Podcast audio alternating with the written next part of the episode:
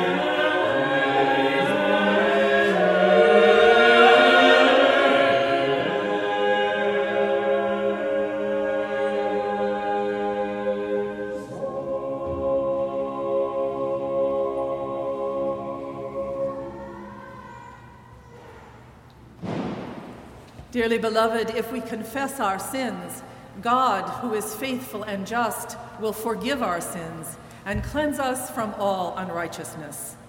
Thanks be to God. A lesson from Paul's epistle to the Galatians, chapter 2, verses 15 through 21. We ourselves are Jews by birth and not Gentile sinners. Yet we know that a person is justified not by the works of the law, but through faith in Jesus Christ. And we have come to believe in Christ Jesus so that we might be justified by faith in Christ, and not by doing the works of the law, because no one will be justified by the works of the law. But if in our effort to be justified in Christ, we ourselves have been found to be sinners, is Christ then a servant of sin? Certainly not. But if I build up again the very things that I once tore down, then I demonstrate that I am a transgressor. For through the law I died to the law so that I might live to God. I have been crucified with Christ, and it is no longer I who live, but it is Christ who lives in me. And the life I now live in the flesh, I live by faith in the Son of God who loved me and gave himself for me. I do not nullify the grace of God, for if justification comes through the law, then Christ died for nothing. The word of the Lord. Thanks be to God.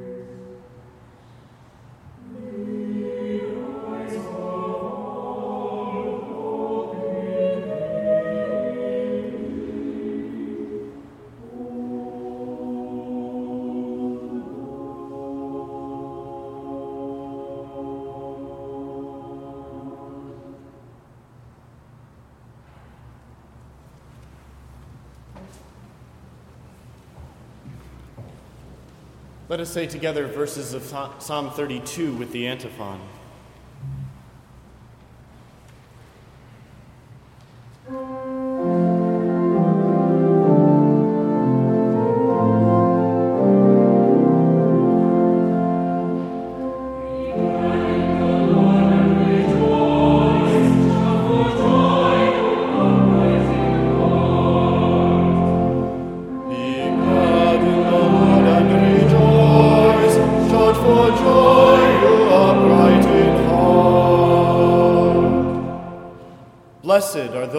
Transgression is forgiven, whose sin is covered. Blessed are those whom the Lord does not hold guilty, and in whose spirit there is no deceit. When I did not declare my sin, my body washed away through my groaning all day long.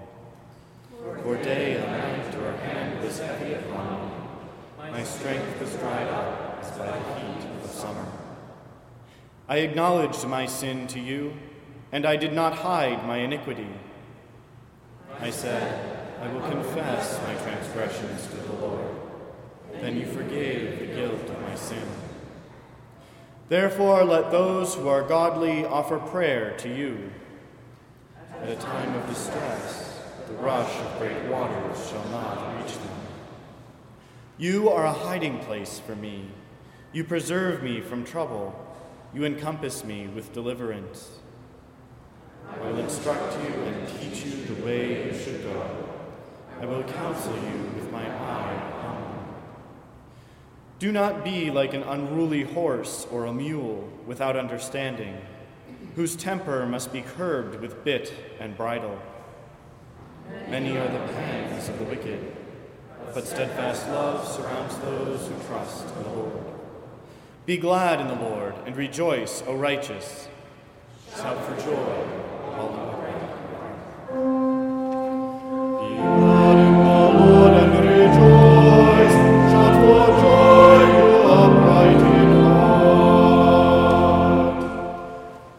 Now, people of God, please rise as you are able for the singing of the Gloria Patri and the reading of the Gospel.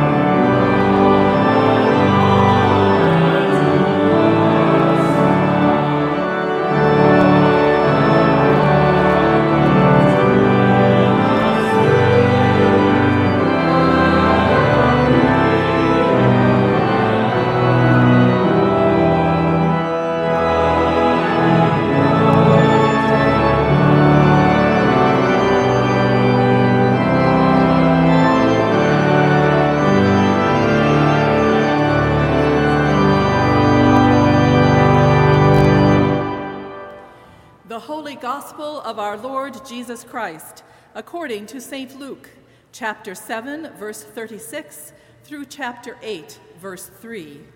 Glory to you, O Lord.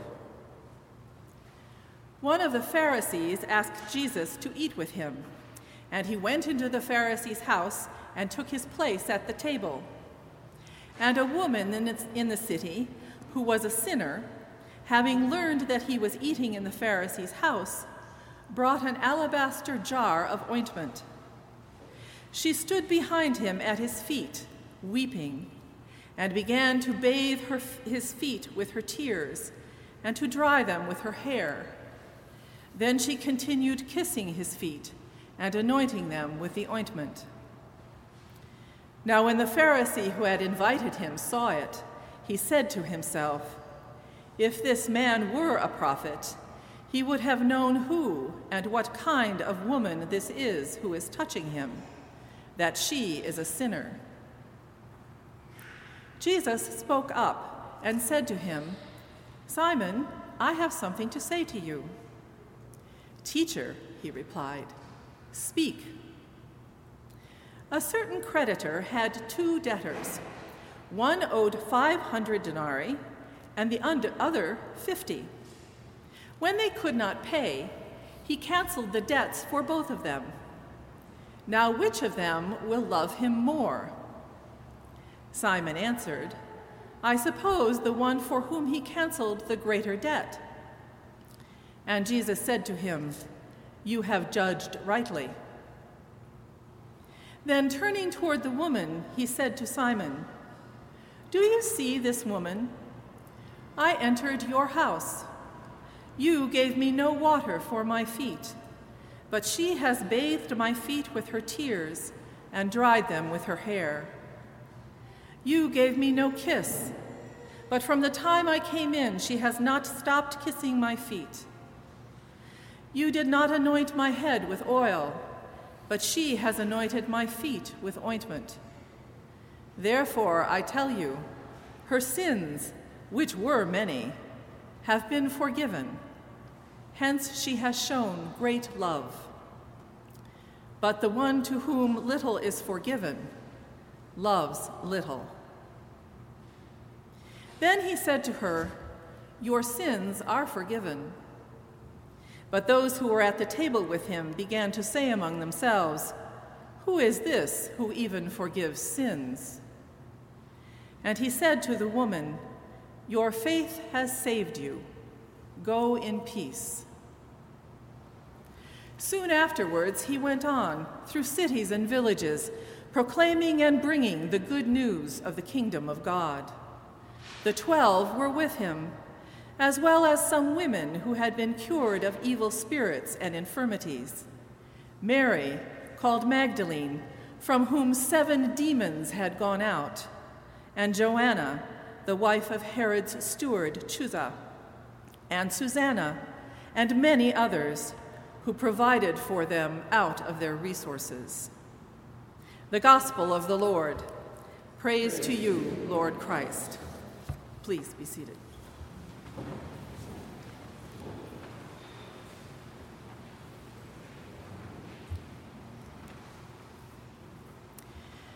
We know that a person is justified not by the works of the law, but through faith in Jesus Christ. And we have come to believe in Christ Jesus so that we may be justified by faith in Christ, and not by doing the works of the law, because no one will be justified by the works of the law. This is quite a statement from a well brought up Pharisee. And Paul, like Simon in our gospel story this morning, was a very good Pharisee. Now, Pharisees have a rather mixed reputation in the Gospels, but they were actually good people, devoted to God, and in that devotion, very observant of the law, certain kinds and standards of behavior. And even before Paul writes to the Galatians, like so many good people, some of the Pharisees had begun to isolate themselves in their own goodness in their own goodness as defined by how well they kept the law. They had begun to isolate themselves in what they did rather than in who they were. God's loved and forgiven and restored people whose actions came from their love of God and neighbor in response to God's compassionate love and forgiveness toward them. They began to isolate themselves as well from others in their community, began to judge them for not coming up to their particular standards of behavior. This same kind of isolation thinking had begun to surface in the Galilean church, in the Galatian church. And Paul wants to make it very clear that for Christians, it is faith in God through Jesus Christ the one who loved us enough to share our life and death, the one who lives within us. It is faith in Jesus Christ that brings us to right relationship with God. Luke's account of Simon's dinner party illustrates what that faith might look like. Simon the Pharisee invites Jesus, the itinerant preacher, to dinner. We are not sure what Simon's motives are. Luke portrays Jesus and the Pharisees as already having had numerous discussions, and not all of them were friendly. Certainly, when the uninvited woman intrudes into his home, Simon does not evict or stop her. Instead, he seems to think that Jesus has failed some kind of, in, of test that involves her. If this man were a prophet, he would have known who and what kind of woman this is who is touching him, that she is a sinner. Simon completely ignores what the woman does and has no interest in why she does it. For him, her sin is what defines her in the past and in the present. And her sin is what should define her in relationship to Jesus and in Jesus' relationship to her. The woman, as happens so often with women in the Bible, is not recorded by name, nor is she recorded as saying anything. But who she is when she is with Jesus speaks more clearly than words. She has found him. After she has taken the time and effort to find out where Jesus is staying, she has found him, and so she intrudes on a private party. She has found him and proceeds to display towards Jesus an extravagance of devotion. Her extravagance is one of money she brings ointment, not just any ointment, but the kind of ointment that comes in fancy jars made of highly prized alabaster. Her extravagance is one of luxury. The ointment is not used sparingly to anoint Jesus' head, but is lavished on his feet. Her extravagance is one of emotion. She weeps in Jesus' presence to the extent that she can bathe his feet with her tears. Her extravagance is one of physicality. She bends to his feet as he reclines at dinner, as was the custom for men. Her tears wet his feet. She dries his feet with her hair. She kisses his feet. She rubs the ointment into them in an act of respect and comfort. Her whole self is this extravagance of love and devotion. Her whole self manifests as extravagant acts of recognition and hospitality as she welcomes Jesus, as she welcomes the possibilities he brings to her into her life. Jesus, in turn, recognizes her, not as the sinner she may have been but as the woman of faith she now is. A woman who responds to the compassion and forgiveness of God that she sees in Jesus with a change of life that brings a new relationship with God and with other people. In her love and devotion, it is she who becomes Jesus' true hostess. And what Simon or any, what anyone else thinks no longer matters. Her faith that God's compassion and forgiveness are for her has saved her from the power of the past so that she can go in the present and into the future in peace. Simon is a good man. And like so many good people, he cannot get beyond his own goodness. He calls Jesus teacher but he does not take the lesson. He does realize that the more one is forgiven, the more one will love the forgiver, but he does not see that this might apply to himself. He feels no need for compassion or forgiveness for himself or for the woman. He does not realize his own transgression against the law as he neglects Jesus, his invited guest. He cannot recognize the great change taking place in the woman and in her new reality, but he persists in trying to keep her in her place as a sinner. Simon denies not just his own need for change, but denies himself the compassion and forgiveness of God, and denies himself the possibilities that might open up for him. In a poignant irony, in his refusal of forgiveness, he denies himself and others the best of what he can both be and do. But the one to whom little is forgiven loves little.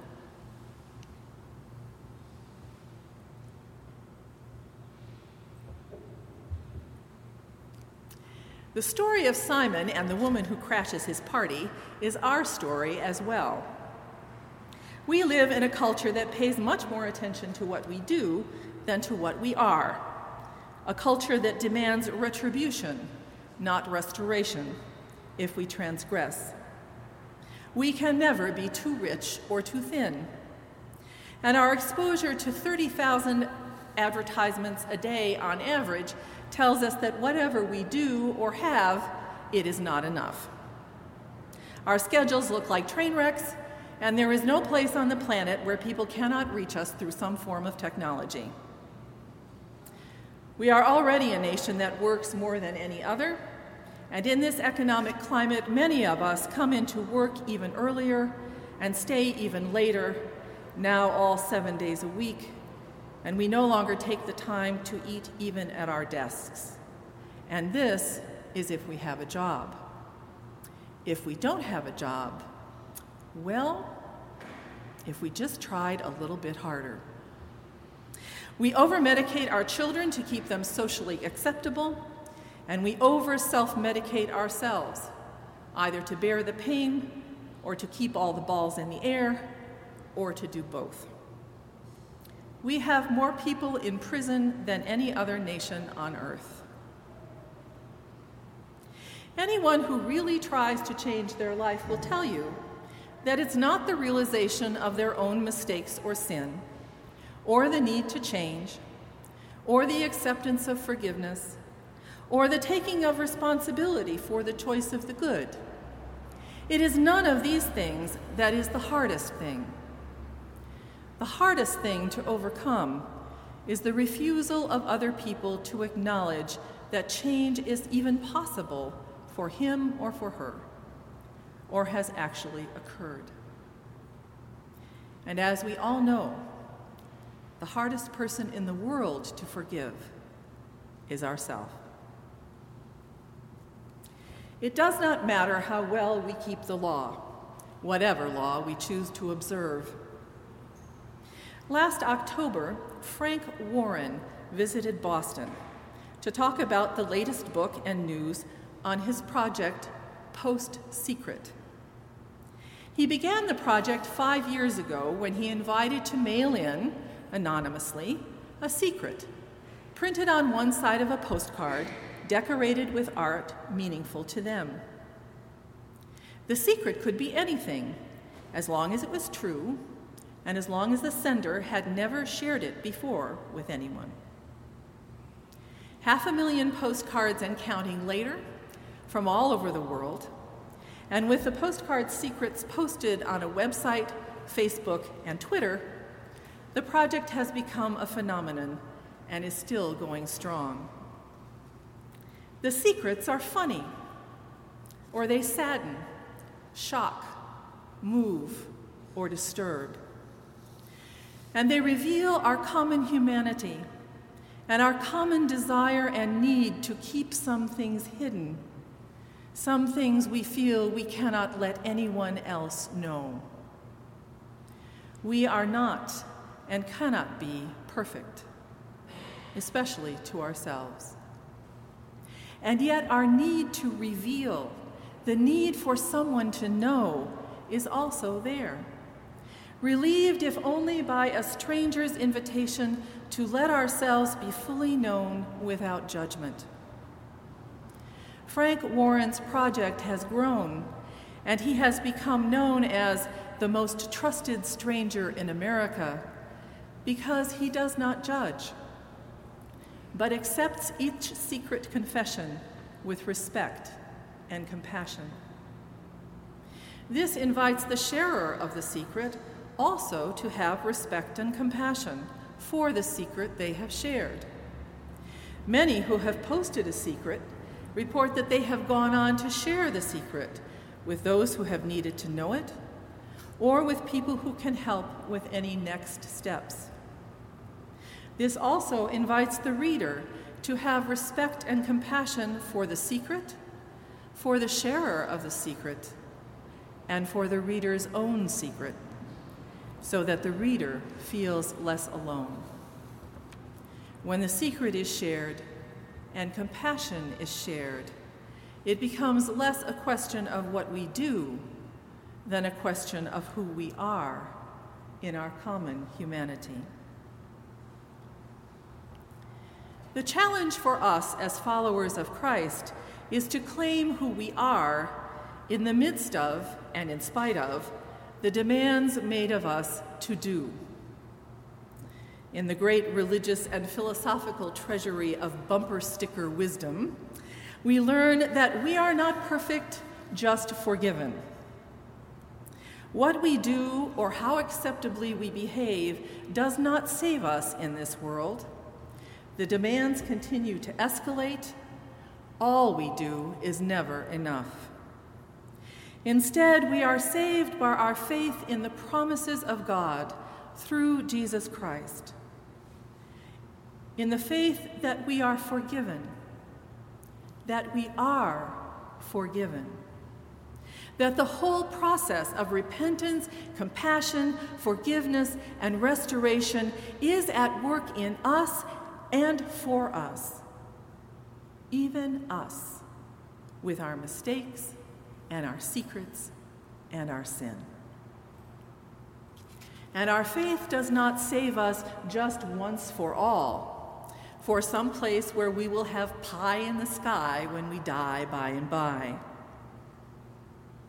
Our faith saves us also for our whole life long, for this life, here in this world, here in this place and time, so that we are freed from the power of the past and can live in peace with God, with ourselves, and with our neighbors right now. For when we have faith, that the compassion and forgiveness of God is at work in our lives, we can begin to invite others to experience these gifts as well, and can begin to recognize them at work in others, and to support their peace and wholeness as we do our own. Now, this may sound simple, but it may not be easy. Our faith in our own forgiveness may shock others and may surprise us as well. There are plenty of people like Simon who will want to keep us in the past or in the opinions they have of us. There are people like the other guests at the dinner party who may question whether our forgiveness is legitimate. People like the other guests at the dinner party who took exception to Jesus' support of the woman may also take exception to our support of others as they move toward a new way of being. Forgiveness comes from change as repentance. Forgiveness results in change as peace and wholeness of life. And that change may not look like what we expect. It may look extravagant or messy or shocking or outside our familiar categories. We might expect, as it might be assumed, as it was for the woman whose sins were forgiven, that those who are not respectable will become respectable.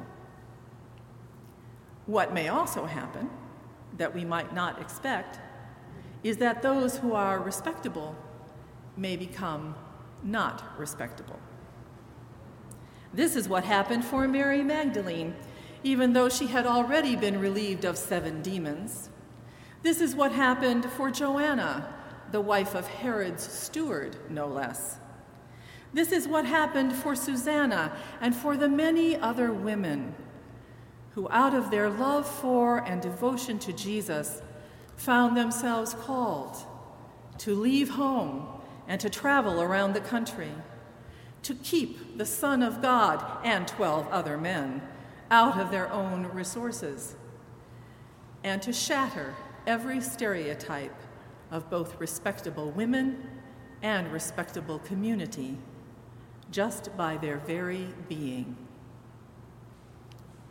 So, the key in all this, as the woman at the dinner party demonstrates, is to keep our focus on Jesus, to keep our focus on our love for and devotion to Him, and to keep our focus on the possibilities He offers for our own peace and wholeness through the compassion and forgiveness of God He proclaims and embodies. Then, like the woman at the dinner party, and the women on the road with Jesus proclaiming and bringing the good news of the kingdom of God, we can have faith in our own forgiveness in spite of what others may think. And in spite of what others may think, can offer that forgiveness, peace, and wholeness to others. There is no time like the present if we ourselves have not repented or changed our direction and claimed God's compassion and forgiveness, we can do that now or whenever we choose. If we already have faith that forgiveness continues to work in our lives, we can begin or continue to move out on that faith, to build relationships of forgiveness, health, and wholeness with God, with ourselves, and with our neighbors. If we already have faith that can, faith, if we already have faith that forgiveness continues to work in our lives, we can also begin or continue to recognize where forgiveness is or has been at work in the lives of those around us. And we can begin to support them as they become a new creation in spite of the obstacles thrown up by those who have a vested interest in the status quo. No matter what we have done in the past, or if now we make mistakes, or backslide, or just choose the not good out of ignorance or orneriness, it is our faith in God through Jesus Christ, our faith and the, in the compassion and forgiveness of God at work for us and in us. It is our faith that has and will save us so that we can go in peace into our lives and into the world. Thanks be to God. Amen.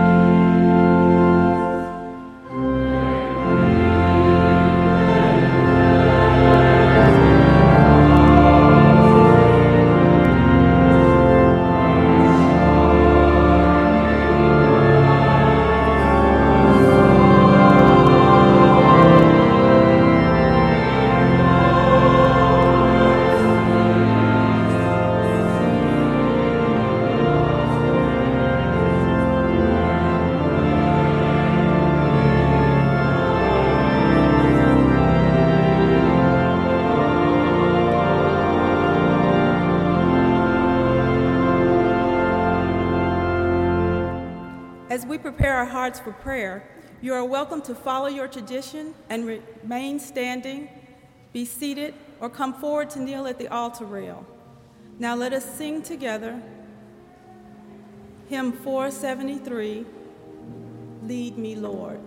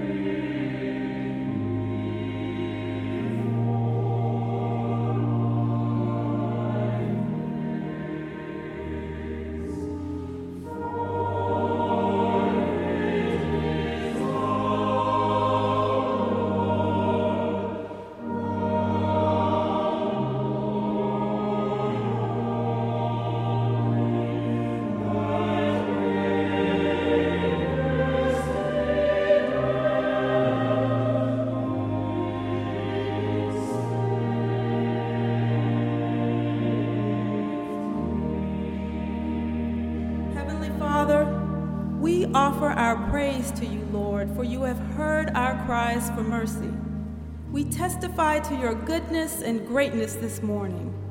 You are our strength and shield. We trust in you, for you are our ever present hope, help in times of trouble, providing us security and peace. You demonstrated your own love for us through Jesus Christ, who died for us while we were still sinners. With joy, we give you thanks and praise for the blessings of this amazing grace. We acknowledge our sins to you, Holy God. We confess that we let envy and hate get the best of us. We condemn others for the same faults we fail to see in ourselves.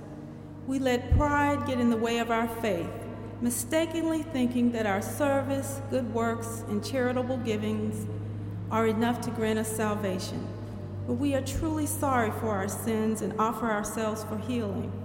We trust in you, Lord Christ, and in your power to heal and save us.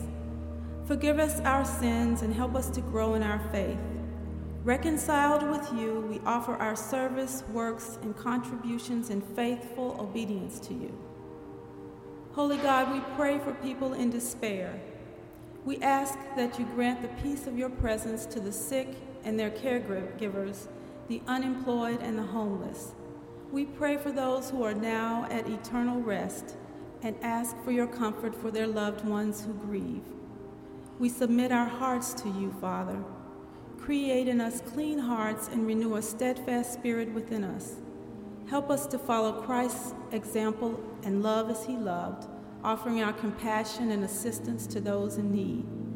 We pray for people in violent homes and communities Bless the members of these households and the citizens of these communities. Give them the courage and compassion to end this violence and make peace. We call on you, O God, for you will answer us. Give ear to us and hear our prayers, for we offer them in the name of the resurrection and the life, Jesus Christ, and pray as he taught us together. Our Father, who art in heaven, Hallowed be thy name. Thy kingdom come, thy will be done on earth as it is in heaven. Give us this day our daily bread, and forgive us our trespasses as we forgive those who trespass against us. And lead us not into temptation, but deliver us from evil. For thine is the kingdom, and the power, and the glory forever.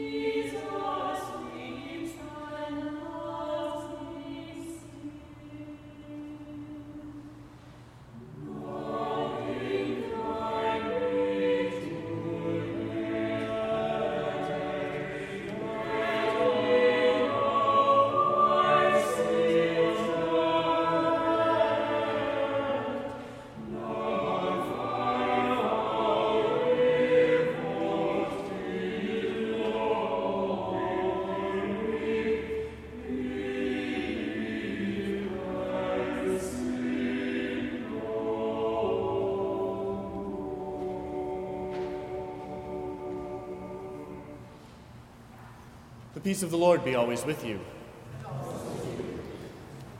We are glad that you have joined us today, and we would give thanks this morning to Reverend Gaskell for bearing the word to us, for the chapel summer choir under the direction of Dr. Scott Jarrett for leading us in music, and you for being among us and participating in our worship life together. We would hope that you would help us to get to know you better, that we might help to, you to get to know one another better by filling out the red pads found on the center aisle of each pew. If you would put your name and contact information down and pass it along the way, we'd love to be in touch with you throughout the week. In addition, for ongoing activities at Marsh Chapel throughout the summer and again into the academic year, keep an eye on the chapel website at bu.edu slash chapel, where there's also the opportunity for online giving. Now walk in love as Christ loves us, an offering and sacrifice to God.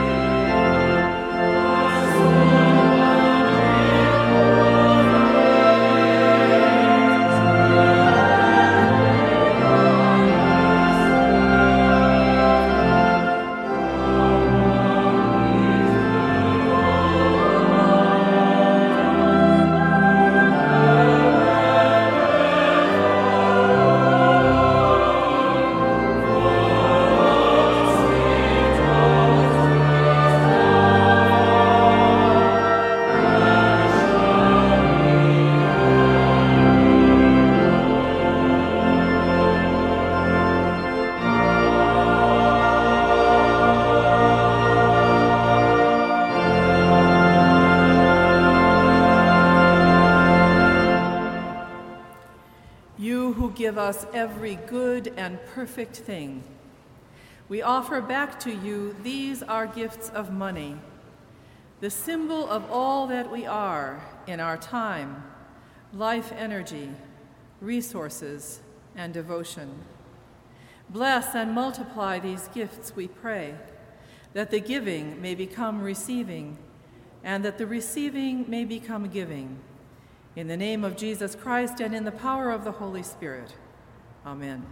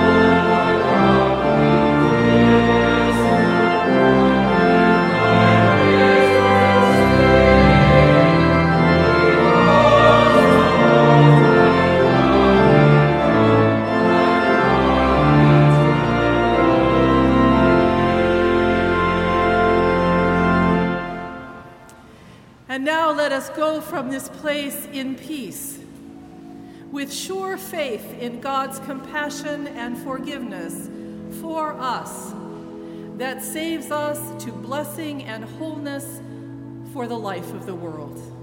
In the name of God, who makes us, who loves us, who keeps us in everything. Amen.